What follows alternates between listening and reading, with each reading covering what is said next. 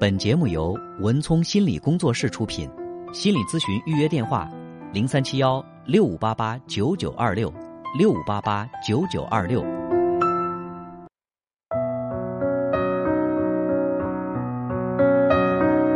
好，接下来进入我们今天的咨询师的故事。在节目进行的过程当中，大家拨打零三七幺六五八八九九八八预约个案咨询，拨打零三七幺六五八八九九二六。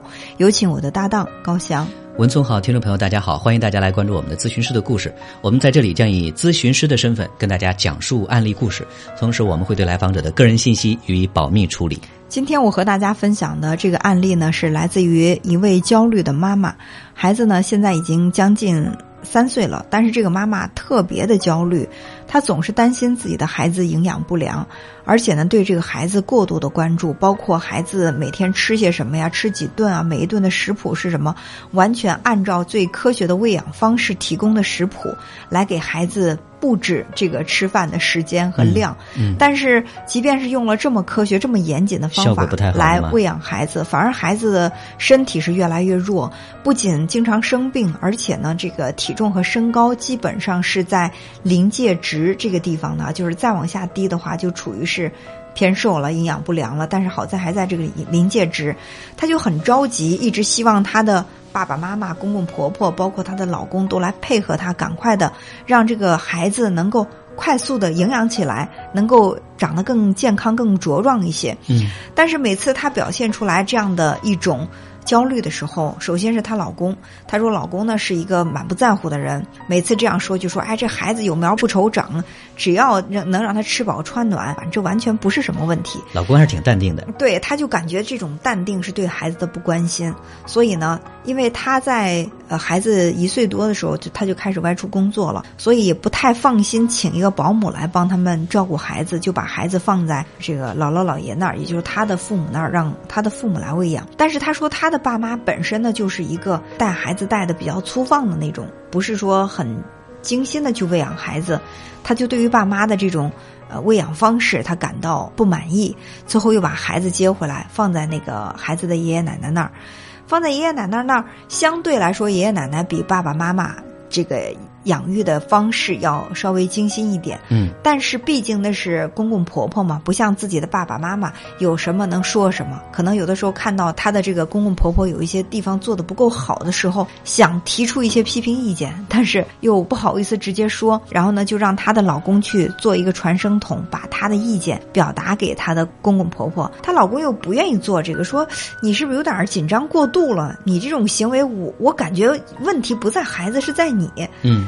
她就觉得很生气，所以因为这个问题，经常跟老公有冲突，一点小事儿呢就特别的生气、愤怒，结果呢也破坏了夫妻之间的感情。对孩子呢，这个身体也受到了很大的影响，她自己也觉得自己的情绪特别的差，就是说生活当中没有一样事儿是让自己感觉生对生活一团糟。对，她就说我这是怎么了？你帮我判断一下，我是不是得抑郁症了？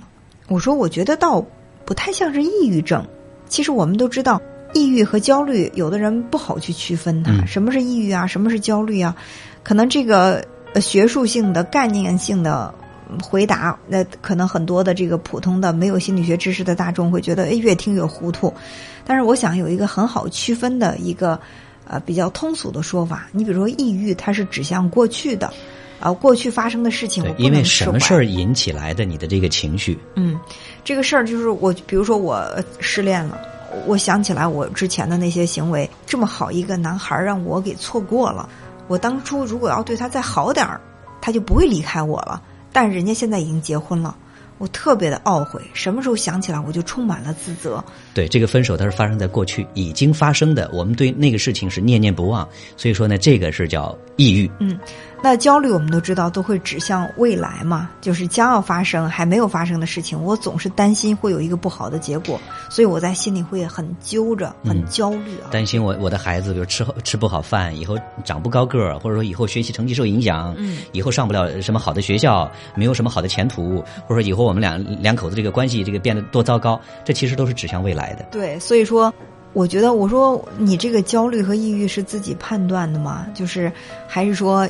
大夫给过你一个明确的诊断结果，说你是焦虑还是抑郁？他说我没有，我没有去医院，我就觉得我自己是抑郁症，但听你这样讲，我觉得我肯定是焦虑症了。我说这个焦虑和都是自我诊断，对这个抑郁和抑郁症，这中间还是有比较远的距离。即便是有焦虑情绪，也不代表就一定是呃焦虑症啊，它还要根据你的这种情绪对生活的这种影响的程度，是不是泛化，然后有没有会对你的社会功能造成影响，以及它持续的时间长短。我说这些呢，都是我们去做判断的一些指标，不能随便的你。啪！一开口给自己诊断，我就是抑郁症，那你就是抑郁症。我觉得这是在加重自己的心理负担。对，不要盲目的给自己自我诊断，就是贴标签儿哈。你贴上这个标签儿是容易的，但是你想接下来就更困难了。呃，他说：“那我最起码可以肯定，我现在是焦虑情绪，因为我总是担心孩子营养不良。”我说：“孩子营养不良对你来说意味着什么呢？”都意味着很糟糕啊！哪个做妈妈的希望自己的孩子是营养不良的呢？如果说营养不良的话，就会影响他的发育。如果发育的不好的话，那么他将来跟其他孩子相比，他就是比较落后的。这是很可怕的。各种担心和焦虑就扑面而来哈。呃，我听到了一个重点，说他担心孩子落后，担心孩子不如别人。嗯，那我就问他，我说：那你在小的时候，你的成长过程当中，你觉得爸妈对你的喂养怎么样呢？他说：“我呀，我从小就是一个在别人家寄养的孩子。其实我们在咨询当中碰到很多这样的情况，嗯，就是爸妈当时是在外面工作很忙，所以说把他呢就寄养在了亲戚家里。呃，但是亲戚在照顾自己孩子的时候就会比较精心一点，在照顾这个寄养的小孩的时候就有点漫不经心。当时他是这么感觉的，所以他也一直害怕自己营养不良。在他小的时候，他会这样想啊，说，哎。”你看，比如说每天，呃，我的这个亲戚会给自己的孩子吃一颗鸡蛋，但是我是没有的。那我没有这个鸡蛋，是不是就是我就会营养跟不上啊？包括后来他的学习成绩不好，他就觉得是因为我的营养不够，影响了大脑的发育。所以说，你看我这亲戚家的孩子学习好，我学习成绩就不好。他把这些都归因于是因为他的营养不良导致的。他的今后的人生就有很多的这种不如意。但如果说我们客观来讲的话，其实不能够说因为当初的那段寄养经历，因为营养不良，要承担你之后所有的生活不幸的这个帽子。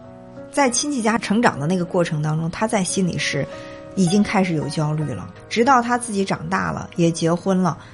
有了自己的孩子，他看着他现在的这个孩子，其实就像看到了当年的那个自己。他觉得我当年在人家家寄养的时候，我被缺的那一块儿，我现在一定要加倍的补偿在我的这个孩子上。就是他在喂养孩子的同时，是在喂养童年的自己。对这种焦虑，其实是对于自己当年的那个缺失的一种补偿。就好像说，因为自己当年的这个缺失，所以说不希望自己的孩子再悲剧重演，不希望自己的孩子再吃不到那个鸡蛋。在营养不良、影响学习、影响未来、影响前途等等，所以其实他所在做的，一定程度上是在弥补自己当年的缺憾。对，所以你看，他会按照这个科学的食谱，严格的去喂养自己的孩子，嗯，包括吃什么辅食啊，然后哪个年龄阶段添加什么呀，他都会特别详细的去记录，并且按完全的按照这个严格的这个标准去操作，去喂养孩子。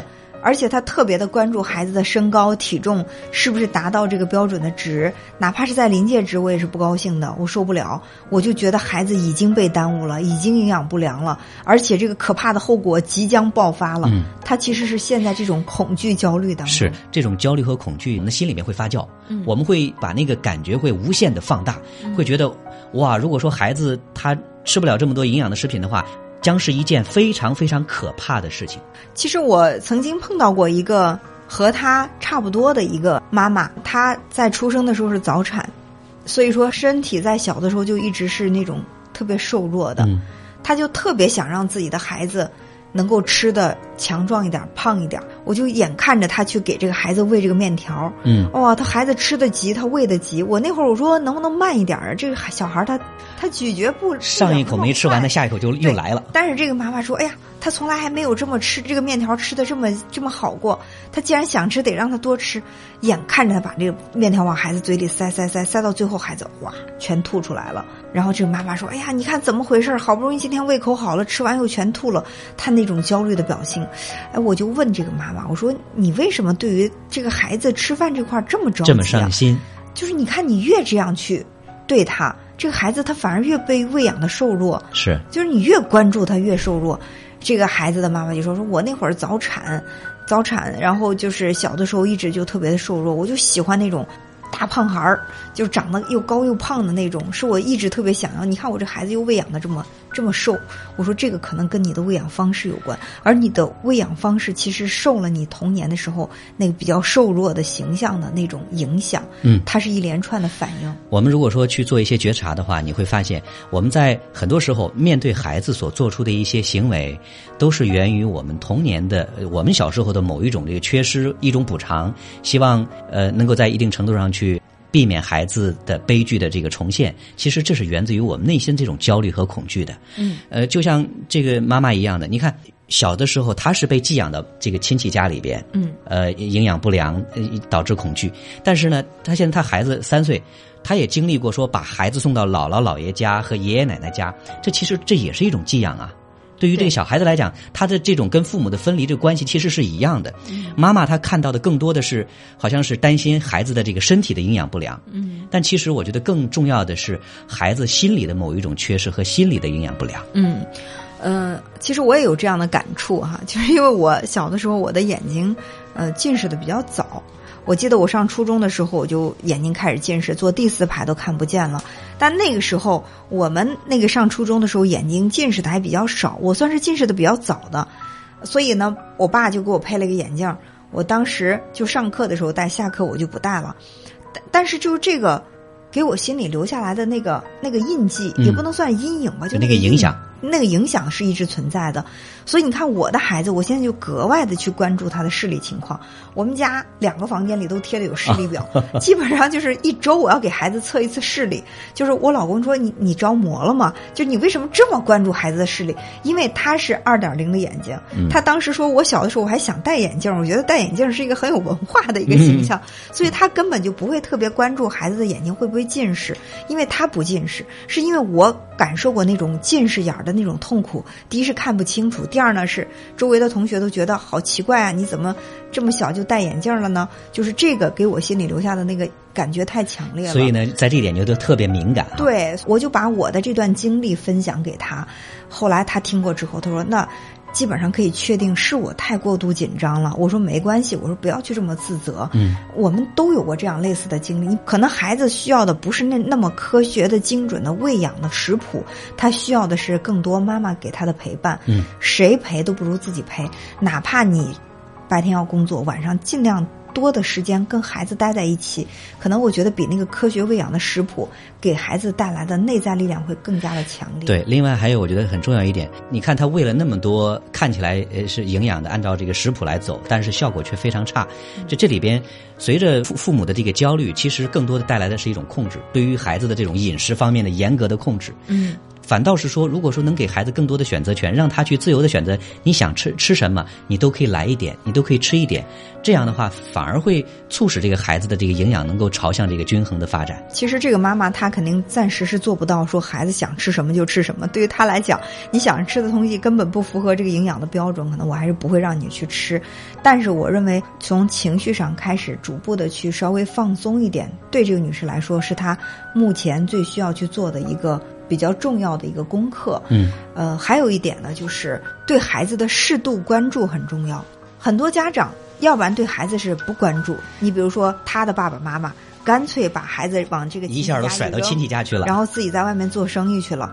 那还有一种呢，就是他从另外一个极端走到这个极端，就是我开始对这个孩子格外的关注，关注到一点儿这种细枝末节，就是太多的这种关注和太少的关注都不利于孩子的成长。对反而是那种适度的关注，给孩子提供的这种成长空间会更好一些。而且我也相信，随着他的那种变得适度关注之后，也会适当的改变，比如他跟爸爸妈妈造成的紧张关系，他跟公公婆婆之间造成紧张关系。